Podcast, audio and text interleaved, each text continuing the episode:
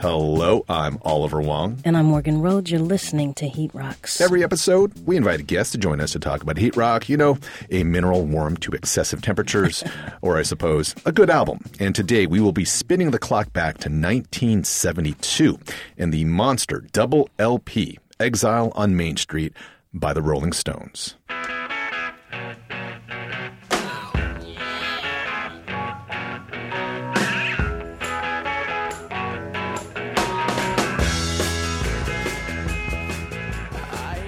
For most people, seeing ninety-three percent on a piece of paper is a reason to celebrate, permission to boast about a job well done. Depending on your gaze, ninety-three percent was also dope for the Stones, who managed to flip a fiscal hiccup, a ninety-three percent tax hike, into a double album, considered by critics to be one of the greatest double albums of all time. Imagine that. Imagine an album that becomes canonical because your squad has a basement in his crib. Exile is an air sign, born May the twelfth in the year of our Lord, nineteen seventy-two. Different than Sticky Fingers and different than Let It Bleed. Keith Richards said he was more rock, Mick was more roll. Whatever. Blues and soul was the star of the story, showed up hot and heavy on the tracks. With, according to Robert Christgau, familiar tales, sex as power, sex is love, sex is pleasure. Eight million albums later, it was simply hot sex on a platter. Welcome to Exile on Main Street.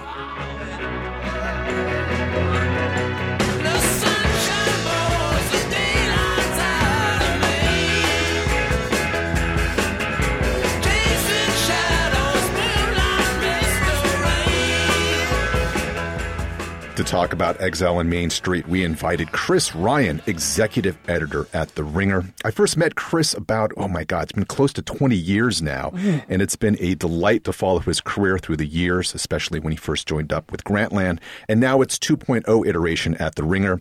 Chris hosts or contributes to an absurd number of podcasts on the Ringer Network. I feel like they just keep you locked inside of a recording studio all day long. And my two favorites are The Watch, the very super smart pop culture pod that he does with former T V critic and Chris's childhood B F F, Andy Greenwald, and The Rewatchables, where the Ringer crew talks about their favorite films. It's like Heat Rocks, but for movies. Chris is also one of the funniest people I've ever had the pleasure of meeting, and I'm thrilled to have him join us. Chris, thanks for coming through. I feel like I have to have wild jokes now. Yeah. yeah. It's okay. I'm sure it'll happen no matter what. So look, it is no secret that you are a Philly dude, that you are into hip-hop. So I figured for certain you would pick an album by, I don't know, Freeway, Beanie Siegel, maybe you take it back to like the days of Cool C. But no, you wanted to talk about an English band recording an album while they were hiding out from British tax collectors, coked out of their minds in various French villas, which is totally cool. We can certainly roll with that. But let's start with this. How did you get started with the Stones? Uh, so the Stones were always on in my house. My dad uh, was from England. Uh, my mom loved the Stones. She grew up mm. New Yorker in the, the fifties and sixties. And around the house, they always had on Hot Rocks, the, the singles compilation, the greatest hits compilation that the Stones had. And they especially had a predilection for the earlier stuff, the yeah. R and B covers, the cute, nice haircuts, tight suits that fit really well, the mod Stones. And, you know, as I got older and I became more and more obsessive about music and I started working in record stores, my first job out of high school was working at a record store called Plastic Fantastic oh. uh, in Philadelphia.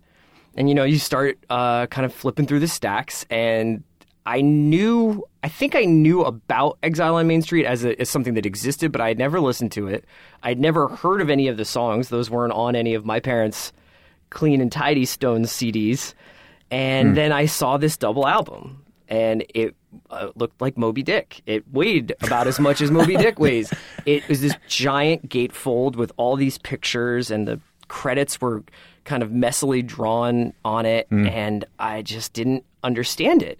And that's the best feeling you can have with music, is when you come across something and it becomes a point of obsession and a point of mystery. And what's incredible about the Stones is that they made this mystery box when they were the most popular band in the world, which yeah. is something that's pretty rare. Um, then you get into it, and it's the R-rated movie. Uh, the Stones was I did not I was not familiar with the behavior that they were talking about when I first heard it, and I wasn't really that much of like a rock and roll kid. Yeah. You know, I wasn't like, oh, it's all about this tight T-shirt and my cigarette. Um, and girls. Like, I'm, you know, I loved all those things. Yeah. But not to the level that they did, obviously. And I felt like it was just a huge... It was just a gateway drug. It was a gateway drug to sixties R and B. It was a gateway drug to the blues. It was a gateway drug to country. It was a gateway drug to glam rock, which is basically... It comes out of this early seventies stuff. And it still sounds as fresh as it did the first time I heard it. And it basically has... on a couple of different levels, whether it's the guitar playing, the drumming, the piano playing, the platonic ideal of what I think rock should sound like. Speaking of gateway drugs, yeah. pretty much everyone was high yes. during the recording yeah. of the album. I saw the documentary last night, mm-hmm.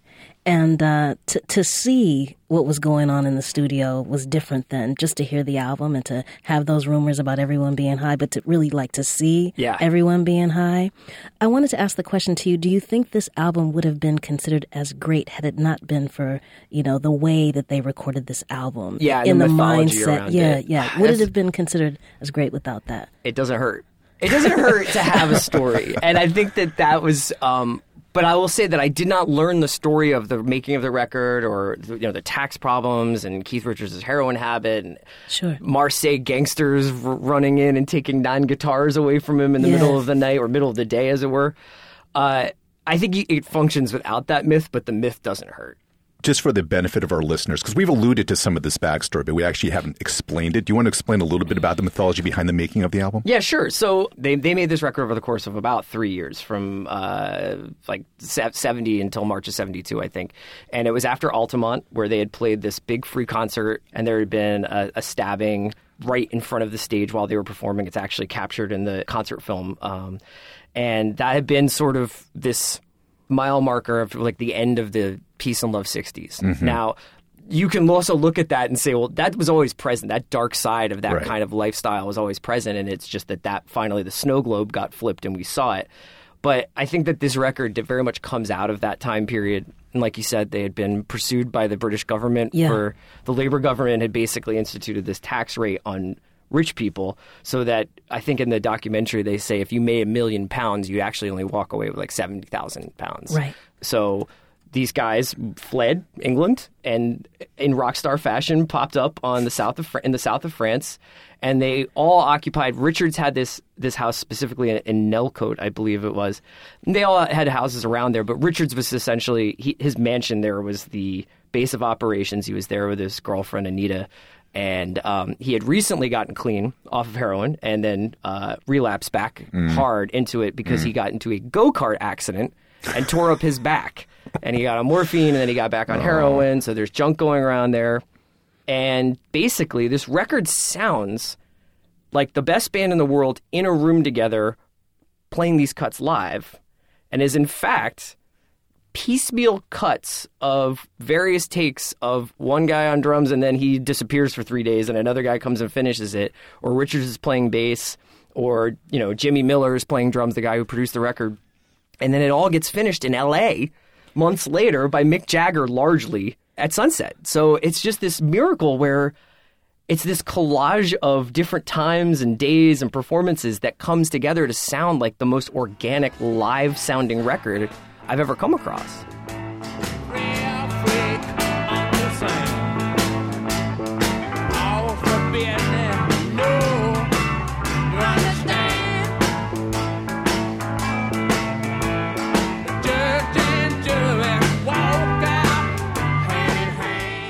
Considering that uh, many of the pieces were recorded in different rooms, you got the mobile truck outside, yeah. you got dudes in the basement, dudes upstairs, a gang of kids, and the aforementioned cocktail of various yes. drugs. Yeah. But what I think it adds to the sound of it is the fuzz. Yes. Um, if I could ca- characterize the album in a word, it's fuzzy. Yeah. It just has that feeling of fuzz that I wouldn't have been able to appreciate had I not seen sure. the documentary, because I wasn't familiar with the album. Once I saw it, I was like, well, shit, everyone's high in here. yeah, yeah. That's you know who so- agrees with you is Mick Jagger. Shout out to Mick, okay? We right here, buddy. Because when they, when they finished the record, I think when it came out, he was pretty much like, eh. He was like, it's, it's kind of disjointed. I don't know. And he wanted to he wanted to move away from the roots rock stuff that Keith...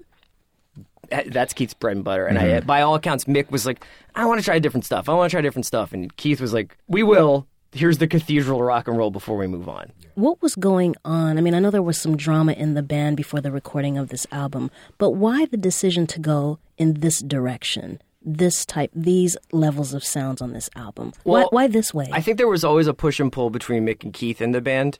And this is, to me at least, this is a very Keith record. Obviously, it was recorded in his house. But the looseness mm. of it and his aesthetic, which was essentially, and I think in the documentary they talk about this, he would just mess around during the day and they would sort of like barely be functional and sort of, they'd try to get through a couple of chords or a couple passes on something. And then all of a sudden at night, and he locks in and he can do a song pretty much on one or two passes and they put it together. I mean, one of the things that's important to note is that even though he looks like a train wreck, he's actually a brilliant songwriter, a brilliant um, synthesizer of different sounds coming through. And he has a very straightforward but beautiful guitar sound and, and style that's very obviously pulling a lot from Jimmy Reed and Slim Harpo and all these good blues guitarists that he loves, but also has that that Steve Cropper, Booker T and the M Gs, like sticking on the dots and kind of playing yeah. the notes that in the order that they're supposed to come in. And I think that that was the tension in the band. Keith was pulling them in this wild, almost spontaneous direction, whereas Mick is a little bit more like, it has to have a chorus here somewhere, right? You know, we have to do, we have to bring in the hand claps at some point. Sure. Yeah. Is this their best album? Great question. Fantastic question. Um... Let It Bleed and Sticky Fingers are tighter. Okay. This is my favorite. And this has... I actually like double albums that have filler. I like double albums that have mistakes and that have wrong turns. Hmm. It's like it's like a road trip. It's like the road trip gets better because you made a mistake somewhere along the way and had to correct it somehow. Right. Or... You stopped at Waffle House and you re- realized you shouldn't have. yeah, yeah, exactly. Exactly. You got lost somewhere. You yeah. get lost on this record. I think mm. that that's a valuable experience. I, lo- I love... I don't always have time for it. You know what I mean? I always have time for the skits or the things that probably should have left, been left on the cutting room floor. But there's something kind of remarkable about having, you know, Just Want to See His Face in here as like this kind of buffer between between other songs. Most bands would leave that out. But since you mentioned skits, and, and that's what I love about hip-hop albums, yeah. especially the long ones, I would give anything to have heard some skits on this album, because I can only imagine what would have been yeah. said. Yeah. You know, what would what would we have heard, what we what would we have learned about the process? If only we had on. Prince Paul for this record. Damn it. um, somewhere in the documentary, I think it is Keith that says, this is a synthesis of black music mm-hmm. and white music.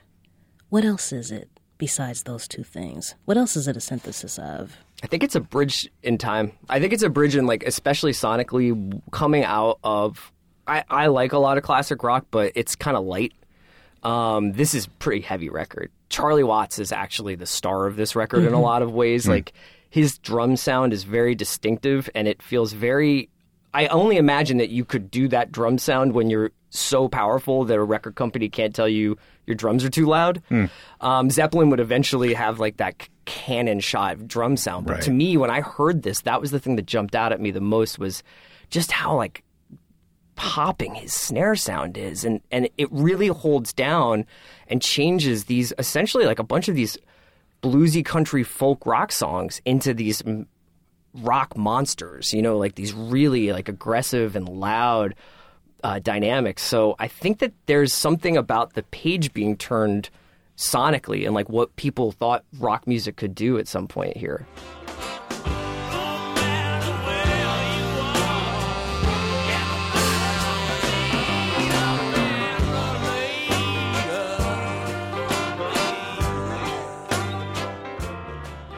One thing I gotta bring up about this album, and really about the Rolling Stones in general, is their relationship to race and their relationship to blackness.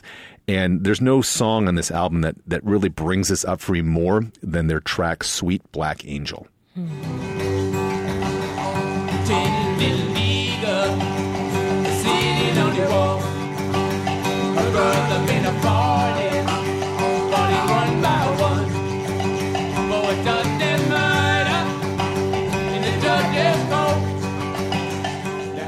That was Sweet Black Angel, which on the one hand was a dedication to Angela Davis.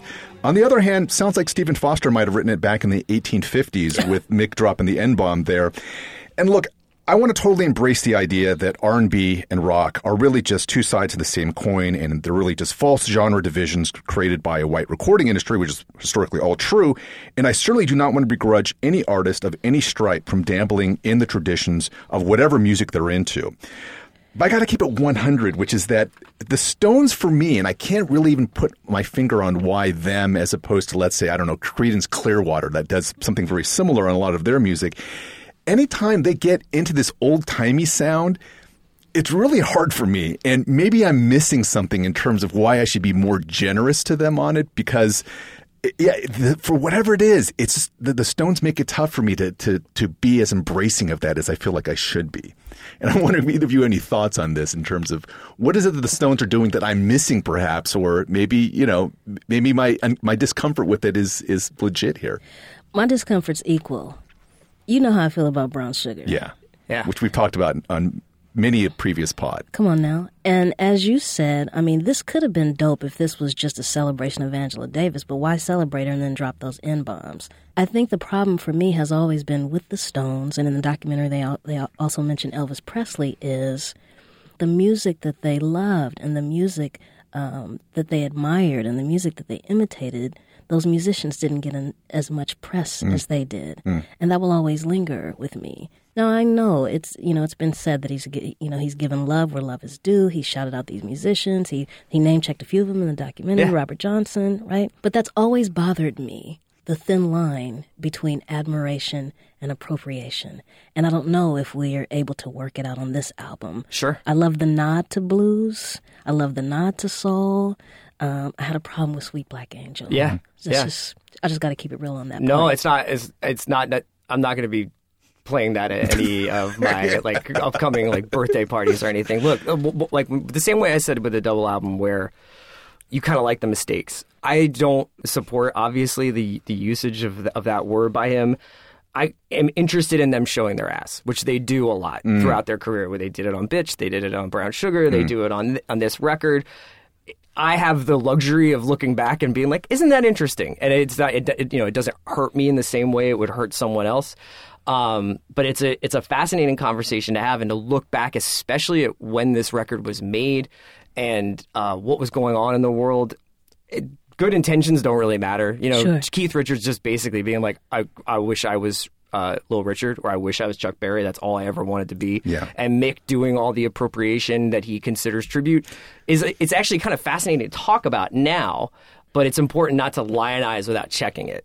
What are we missing about that song? What's important about Sweet Black Angel? What what were they really trying to say? I think they were trying to pay tribute to her, but I think that they thought like they were speaking in a vernacular. You know, I'm not I'm not letting him off the hook. I right. mean, it's it's it's messed up. I mean, he does Mick does the same thing on the, the Slim Harpo cover, mm-hmm. yes, uh, which is um, Shake Your Hips. Yeah.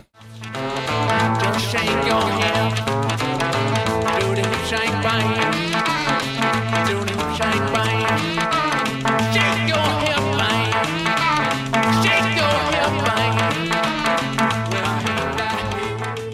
The thing is, I think part of it, I'm just working all this out literally as, we, we, as we're sitting here, but the Beatles covering, let's say, an Isley Brothers song is, to me, you can hear the Beatles take it in a slightly different direction. I don't want to quite use the term making it their own because that's really cliche and we've, we've used that on, on the show way too much. That's a good one, though. But I think with the Stones, what they're doing to me doesn't, it's not really a cover. It just sounds like they're trying to do the Slim Harpo like Slim Harpo would do it. And there's something about the mimicry of it that I think is what gets to me.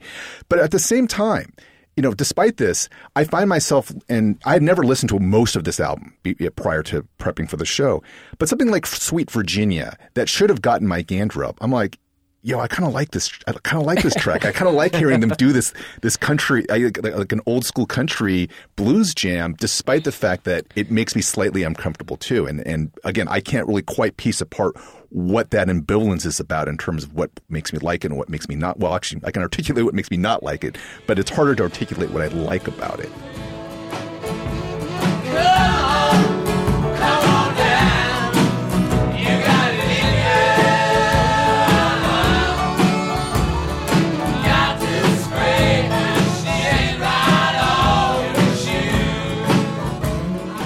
Um, and Chris, again, I'm not. I'm. We're not trying to get you to be the the devil's advocate apologist here, but because that is so much a part of this album. Yeah. I mean, that that element of it is is completely irremovable from what makes Exile on Main Street the album that it is. When you first started listening to it, what was it that you were hearing and processing? Because you were probably absorbing musical styles from across the spectrum working at a record store. So what was it? What was that mix on this album? What made it interesting to you? Probably the sonics in general, and the fact that my concept of what a popular band should sound like, with the vocals up here and the bass and drums down there and the guitars doing these two very specific things, and one's a lead and one's a rhythm, and then they complement each other, and then there's a chorus. The ability to hear that all being torn apart on tape, to be to hear them deconstructing mm-hmm. what a rock band should sound like while still staying within this the confines of, like, this is a beat combo that's playing, like, it's bass, drums, guitar with vocals, and we're going to stay within these walls, but we're going to knock the walls down as we're mm-hmm. making the record. Mm-hmm. And there's something, there was something really exciting about that when I heard it, and it's still exciting to me now. Do you find that the latchkey kid part of it, like, it's like the Stones looking at America and looking at um, American culture from afar, and yes, appropriating it, vampiring it for sure. Do you find that interesting, or do you find that just something that you reject? It's great. It's a great question. I don't know if I ever really thought of it through that lens. I mean, I'm certainly aware of the trend because so many uh, so many artists, again, especially coming out of Britain at the time, were, were doing this. I think it's hard as someone who didn't start listening to the Rolling Stones way until the nineteen eighties. And so it's hard for me to put this album in the context of when they're recording it. And despite knowing what the history of pop music was in that era and how so many different artists were drawing from influences from the fifties and sixties, I think it's a, le- a completely legit point. I think it's hard for me emotionally to be able to identify with that sense of fascination and of reverence and what it is and how that influenced what they were trying to do with this album. And again, not just the Stones, but dozens, if not hundreds, of artists who did not grow up in the American South, but were clearly in love and passionate and inspired by what those traditions introduced into the world. I'll put it this way. So my dad grew up uh, in, in London, and he was born uh, right at the end of World War Two, and played bass in little, like, what we would think of as, like, really bad beat combos, but they weren't, they were still like pop music, like pop standard versions of that. And, you know, it'd be like what you would hear at a at a hall at in you know or at a V F W hall, basically. And the way he describes it, the way my mom describes it, is that when the Beatles and the Stones came along, that the entire world went Technicolor in a way that it just the, the cultural significance mm. of that was pretty huge on them. The way he describes life before those bands and before those bands kind of introducing this R and B sound to rock and roll is really, I think, instructive, because there were, like, people just didn't have access to Slim Harpo records back then, so they wouldn't. This was the first they were ever hearing of the blues, yeah. and that's that's like its own conversation and problem. Right, right. But I kind of think that it's interesting to think about what life must have been like when the Stones themselves first heard those blues records, right. and that I do think it's a sincere tribute. I just don't think it economically ever paid. It it ever evened out. I don't know. I mean, I also don't begrudge anyone their their love of a particular genre, uh, them being influenced. Um, you know, maybe sonically speaking, maybe imitation is the highest form of flattery. We've been on this point for minutes. We don't have to belabor it too much more. Sure. One thing that does come to mind, though, is because I grew up only listening to the Stones' hits. The Same. Stuff on this album, that the, the songs that we're talking about, mm-hmm. were not the stuff that was being played on the radio. Right. So to me, it's like I'm hearing this, in this case, with this album, literally I'm listening to it for the first time, Same. As in like this past week. And so it feels weird to me, partly because I didn't grow up yeah. thinking of this as what the Rolling Stones do, even though intellectually I understand because I've read enough about them. Sure. This is what they did for like much of that, you know, the first ten, fifteen years of their career. Right. Um, so I think part of my discomfort is simply being introduced to something that is actually an integral part to who they were, sure. and is not shouldn't be surprised unless, of course, you only know them through their greatest hits uh, compilations and whatnot. And that would be me. Like yeah, what same. I knew of the Stones was "Start Me Up," And uh, if Mick comes out doing that crazy dance, it's got to be, I can't get no satisfaction. That's what I knew of the Stones, right? So I'm going back, and, and of course, uh, Sticky Fingers and, and some of that stuff right, that we right. talked about. Yeah. So this is an education for me, too. That said, there are some hits on here. Yeah. So I can see why the critics um, loved it, like Tumbling Dice is a jam.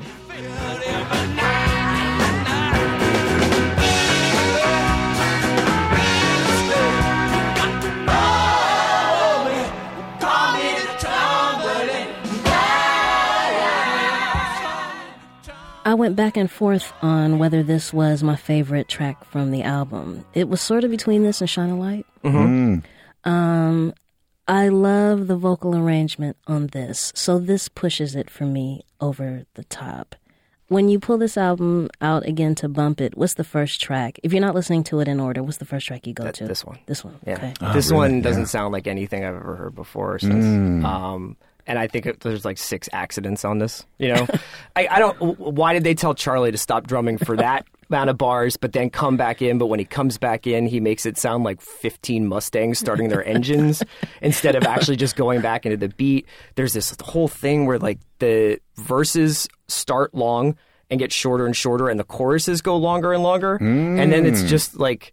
This song could go on for twenty-two minutes, and I'd probably be like, keep keep it coming. Because yeah. at the end, they just fade it out. Uh, I, I think it's one of the little miracles of, of rock music.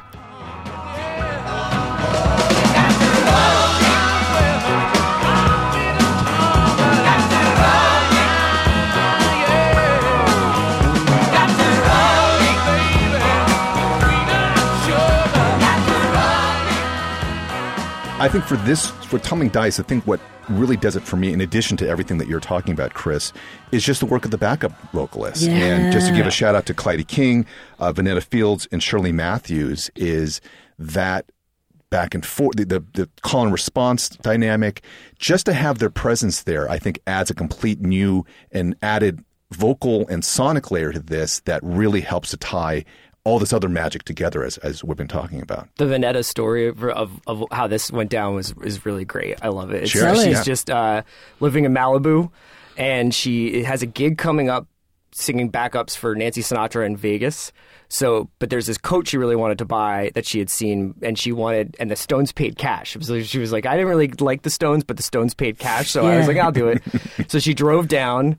And uh, did, did this session, and they did three or four songs, and you know Mick came out and was like, "Oh yeah, you know, man, just do like this, but then yeah, whatever you want." And like, you know, like they did like the, the she was just like, and then we just sang it. We just we just like listened to it twice and just started going, and then they would play it, they would mess around and come back and be like, "What if we try it like this?" Yeah, and like she, you know, she was she just crushed it. It's this like the backing vocals on this record are like the, the secret M V P of the album. Did the backup singers come to the location in the south of France? No, too? they or were they... in L A Okay, yeah. okay, yeah. okay. Yeah. Because I didn't see them in the documentary. I was like, where were the sisters? Yes. Yeah. Chris, I just think you should do the rest of this show in, in, in faux, yeah, faux yeah. Mac, okay. faux Mick voice. That'd be, that'd be it, fantastic. It is pretty good. Your yeah, Mick is pretty you. good. We will be back with more of our conversation with Chris Ryan about Exile on Main Street by the Rolling Stones after this brief word from a couple of our Max Fun sibling podcasts. Keep it locked. Pop Record Panel, we have just thirty seconds to prove to Max Fun listeners that we know what the F we're talking about when it comes to pop culture. All right, you guys, let's go. Famous Chris's. Walken. Christofferson. Hemsworth. Karen, what's the most iconic lesbian snack? The wings at Hooters. The answer is fried green tomatoes. Margaret, what is the Marvel Cinematic Universe missing? My interest. Winter, name someone who will EGOT in your lifetime. Ike Barinholtz. That's beautiful. Top Gear or Top Model? Sadly, I have to say Top Gear. The clear answer is Top Chef. But Top Model taught us about smizing. Pop Rocket, smart takes on everything. Catch us every Friday on Maximum Fun. Is there a dog in a car at a bar on the street? Yay! I'm Allegra Ringo, a small dog owner. My dog Pistachio howls when she's excited. And I'm Renee Culvert, a big dog owner. My dog Tugboat tips over when he's sleepy. And we co-host a podcast called Can I Pet Your Dog that airs every Tuesday. We bring you all things dog. Yes, dog news, dog tech, dogs we met this week. We also have pretty famous guests on, but Legs, we're not going to let them talk about their projects. No. Just want to hear about those dogs. We don't want to hear about your stuff, only your dogs. So join us every Tuesday on Max Fun.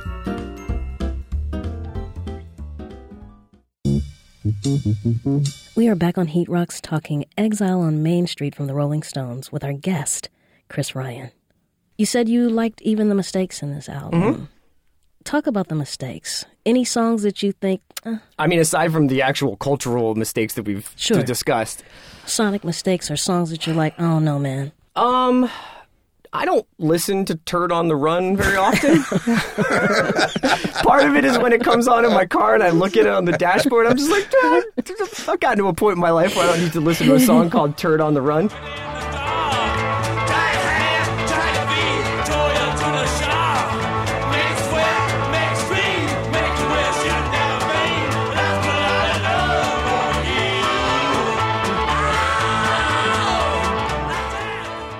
But one of the cool things about double records and and and long albums in general, and just also albums that you spend ten, twenty years with in your life, is that then, like, weirdly, you're like, I'm super into side C now. That's who I am. You know, you know what I mean?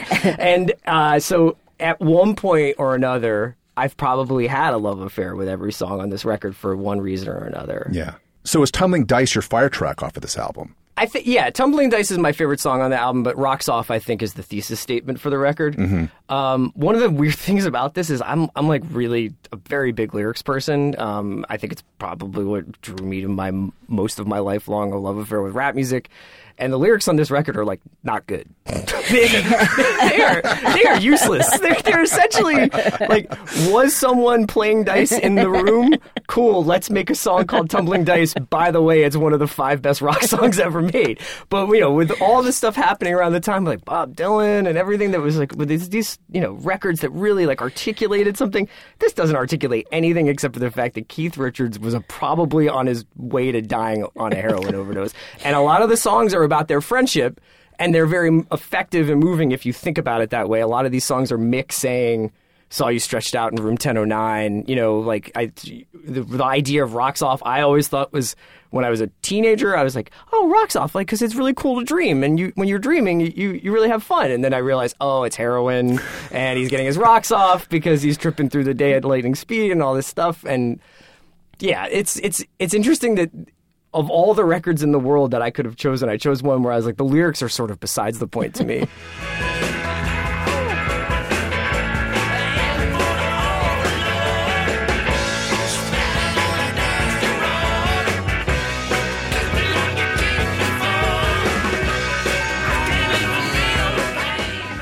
What's the track that people miss on this album that goes under the radar that no one's talking about but it, but might be fire? I think you know, it, it has a, a very good reputation among Stones fans, but since we didn't talk about it for the rest of the pod, I did want to m- mention Happy. Happy, which was apparently recorded uh, over the course of a day. It was written mm. and recorded over the course of a day. It is uh, one of two songs that Keith sings. He is a bad singer. Yeah. Uh, but when the horns come in, it's a four-alarm fire. It's just, it's so fun, and it was actually, it's uh, it's Jimmy Miller playing drums and Bobby Keys playing the horns, and then Keith, I think, played everything else miraculously. So it has that aesthetic of, let's just throw this against the wall and see what sticks, and mm. it stuck. I, I still really love Happy.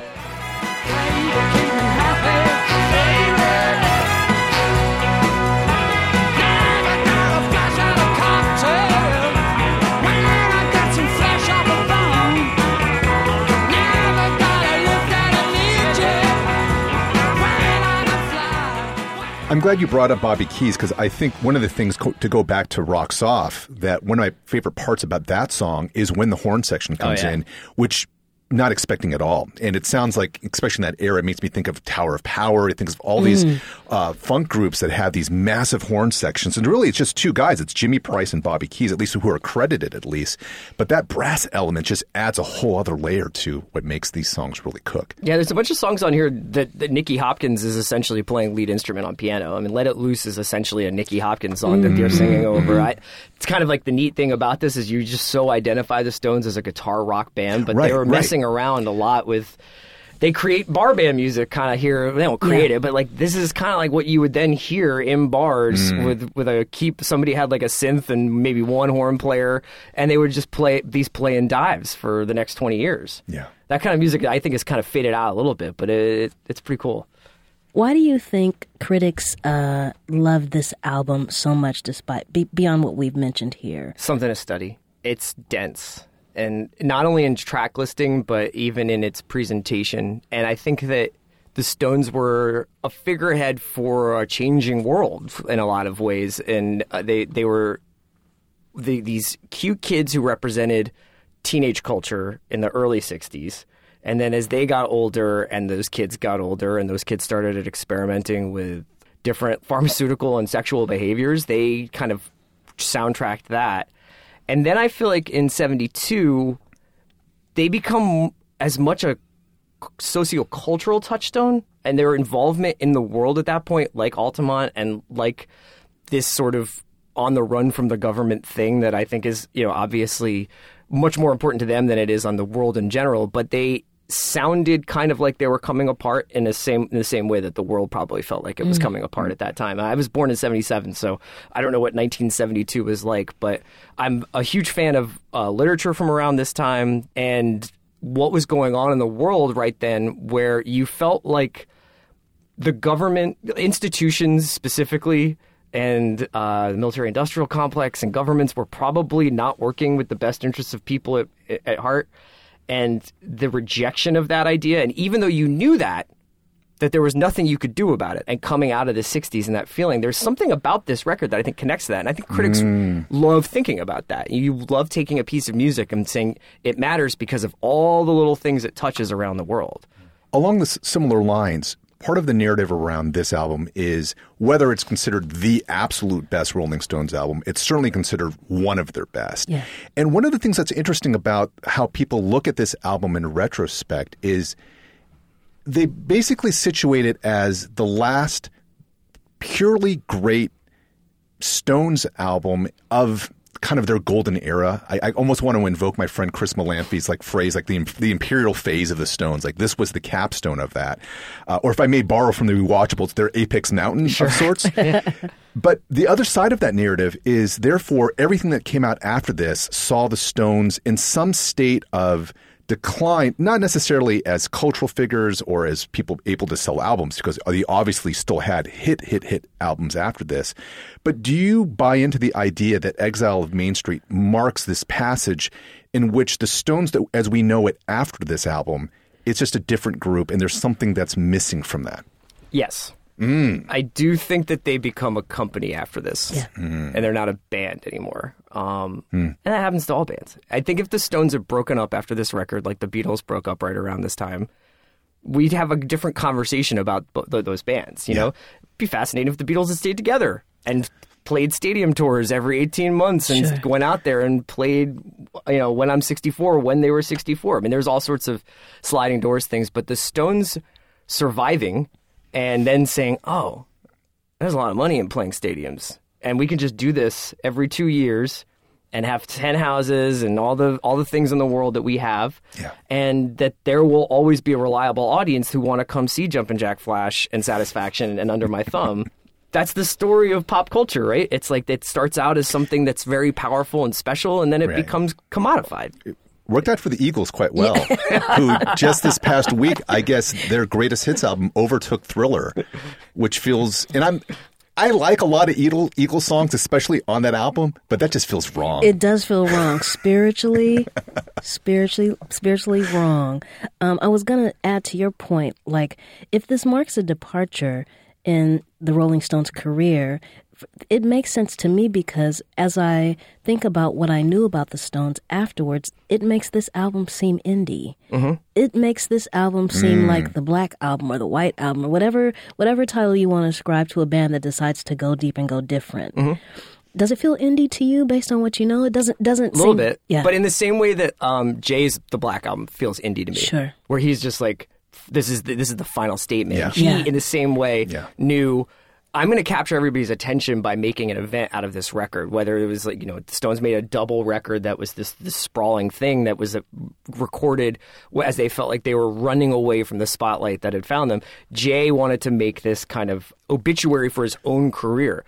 And in similar fashion, not that he hasn't made good music since then, Jay has realized the long-term viability of being Jay-Z, air quotes, the the, the, the corporation. Sure. And... and, and I think that happens to a lot of artists. There's very few that that doesn't happen to. Prince and Dylan, maybe? Mm-hmm. You know, who are the ones that you think have like longevity and also maintain that artistic wandering yeah. spirit slash integrity throughout. Yeah.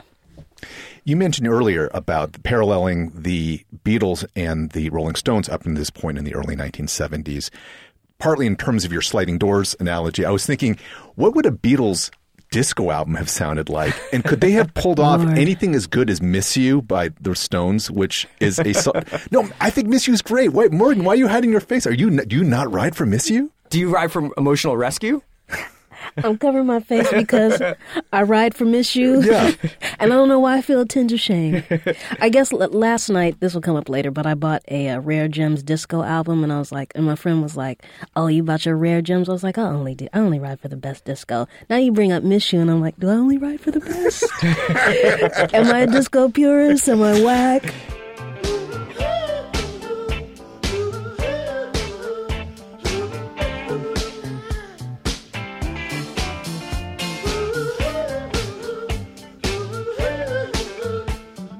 Listen, the Miss okay. You twelve-inch mix, certified banger. Like, you ever got a D J out, you throw that on. What's great we about it... We could have a whole separate conversation on the breaks that you could find in this record. I'm telling you. And yeah. it's a perfect song where you need a bathroom break. You need, like, ten minutes to be able to do your thing. Like, you just throw that on, you're good to go. I'm telling you. It's true. Miss You is a jam, though. There's some Wings disco songs, right? I'm sure. I don't know if I, I, I can think of any of them off the top. But the question Famously, I want... you know, Lennon... I don't know if this is apocryphal or not, but he showed up at in the south of France, John Lennon, and he was like, "This is too real for me. I gotta get out of here." I think he got like really sc- like hammered one night and bounced, and he was just like, "This is too much, guys." Well, it's funny because we recently recorded an episode about David Bowie's Young Americans, yeah. and which was recorded around the same time, right? It's nineteen seventy-two, right? Yeah, yeah and yeah. you know, Lennon shows up for Bowie's recording studios, but perhaps yeah, not as real as the south of France no. with the Stones, though. No, no. No, no. But but my question here, it seems like people can either be Beatles fans or Stones fans. And you can be both, but you have to ride for one. Like yeah. this is like a Stevie versus Michael or versus Prince type of thing, right? Okay. You, someone there, there has to be one. Number one, do you have a side? Number two, what is the difference between those sides? And keep in mind, I'm asking this as someone who I just never have been a, a Stones fan. And I'm not like a hardcore Beatles fan, but at least I understand the Beatles in a way that the Stones to me have always been elusive. So I guess I'm asking you to be a native informant of sorts in terms of what is that split about and how do you pick your side? I'm psyched to be called a native informant. Yeah. So I'm definitely going to put that on a business card.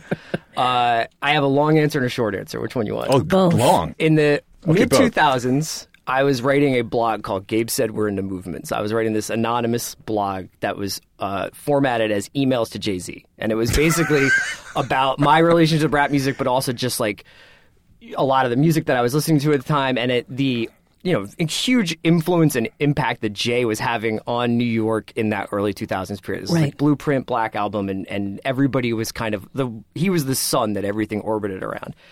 And uh, I was... the a complicated time in my life, so a lot of these pieces had a certain amount of uh, drama or anxiety attached to them, and I, I, I finished it. I think I wrote one piece at the end, I don't know, right right around when he did like storytell, not storytellers. It was something like like he. I think he did Rock Boys. It was the American Gangster soundtrack, yeah, yeah. and that was sort of when it seemed apparent that he was going to continue on into middle age very comfortably. Yeah, and I wrote this one, but there's, there's an unpublished post on for Gabe Said We're Into Movements that is the like the. Another piece about it that is an email to Jay-Z that is exactly the answer to the question you just asked. All right. I don't know what prompted me to do this, but it was essentially about how you're either a Beatles or a Stones person and how I was definitively a Stones person. And it kind of broke down all the reasons why that is and the sort of Beatles and the way that they are perfect. Like the, everything about them makes complete sense, and you can write books and books and books about like the complexity or simplicity of their melodic compositions. And the Stones are just a mess. And the Stones are just like this. You know, we are completely off the leash, and everything is happening all at once, mm. and we somehow captured it. Mm. Um, and they, it, it, it, I think it's a very. I don't know how many different parts of your life you can apply that to. Maybe it's safe to just keep it in the Beatles or the Stones thing. Yeah. But yeah, I think there's two different kinds of people. I think there are Beatles and Stones people. I'm a Stones person. Yeah. Who's doing the heavy lifting on this album? Is it Keith or is it Mick? If there's a battle of the wills, who won? Uh, Keith won this record, but mm. if Mick finished it, I don't know what the Keith version of this is. You know what I mean? Like, I don't know what happens if they come out of the south of France and we're like, we're done. We are definitely not doing this podcast. You know what I mean? We're, talk- we're, we're talking about Supreme Clientele instead. Because if they come out and they're just like, yeah, this, this guy who has like a debilitating heroin habit just put together an eighteen-track album. And it sounds okay. You know, we're like, let's just get out of our record contract, whatever it was. Yeah.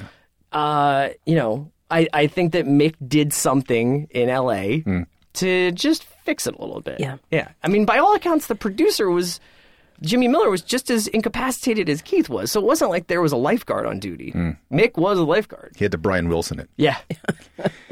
Was this album right on time, ahead of its time, or timeless? Well, I don't think it's... Uh, this is a really good question. I think sonically it still sounds good. So there's lots of records that I adore, um, especially like a lot of eighties punk stuff that they clearly, like the eighties drum sound just doesn't really sound right anymore. Like when you listen to Husker Du's in Arcade and the drum sounds like it's recorded down the street, you know, it's, it doesn't quite go. This sounds like it could have been recorded yesterday. Mm. Um, I like to think of it as a little bit of a mix of... of of before its time and ahead of its time. Mm. Obviously, like, you go back and you, it's the same way when you go back with pieces of literature and you hear parts about it that you're like, this just isn't like the right way to approach this subject matter. This isn't the right language to use when you're singing. This isn't a way to pay tribute to the people you claim to be paying tribute to. So in that sense, it very much is trapped in amber in that time, you know, when I think that they may or may not have had best intentions. But in terms of its sound, I think it's timeless. I still think that if you... Mm. heard this in a bar, you'd be like, man, this thing sounds really good and on these on this P A. You sure, know? Mm-hmm. Sure. This isn't an endorsement uh, by any means. But if you could be that high and make this album, then what's your excuse if you're just smoking weed? Step your recordings up. Seriously. Make a double album. We ask our guests all the time, if you had to describe the album in three words, what would they be? Just say no. Brevity is the source of wit. I love it. Yo. Or yes, in this case, because these guys are rich and they made Exile on Main Street. So who knows? But yeah, just, just do, watching that documentary, I think it's a, a pretty pretty harrowing. Uh, it's a great documentary. Yeah, it's really cool. It's a great documentary. We've shouted it out a gazillion times. Oh, Stones in Exile. Yeah. Yes, we. I don't think yeah. we actually even mentioned the title, but it's Stones oh, in Exile. Yeah. The other thing we didn't get to mention is, um, you know, while all this was going on, there was like a gang of kids there. Like, there was a gang of kids. Yeah. And I don't know who the little kid is. Is it Jack Weber? Yeah, I yeah. think it's Keith's kid. Yeah. yeah, he's talking about, like, he was the official joint roller, and mm-hmm. he was seven or eight years old. Yeah, there's nothing to recommend here in terms of moral behavior whatsoever. No. I mean, it's it, it, that that kind of fascinates me. That, that, you know, I don't know that we... I wonder what would happen now if there was, like, reports of a record being made in these conditions. Like, what we would do. I mean, T M Z would just be outside oh of there, like, God. the entire time. Just being, you know... if And you imagine if there was reports of people being like, they've stolen all of this this band's gear. Somebody came w- through... While and they're there. Yeah. Yeah, while they're at the... Yeah. At, yeah. I'm pretty sure some trap rapper, that's just waiting to happen pretty soon, though. Yeah. That's going to definitely go down.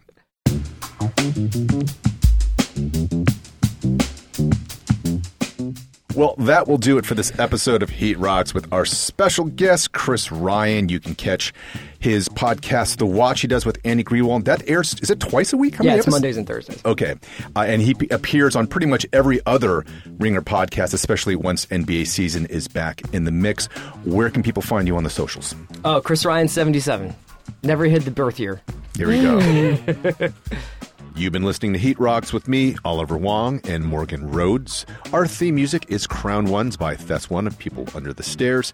Heat Rocks is produced by myself and Morgan. Our booking producer is Shana Deloria, and our engineering and editing producer is Christian Duenas.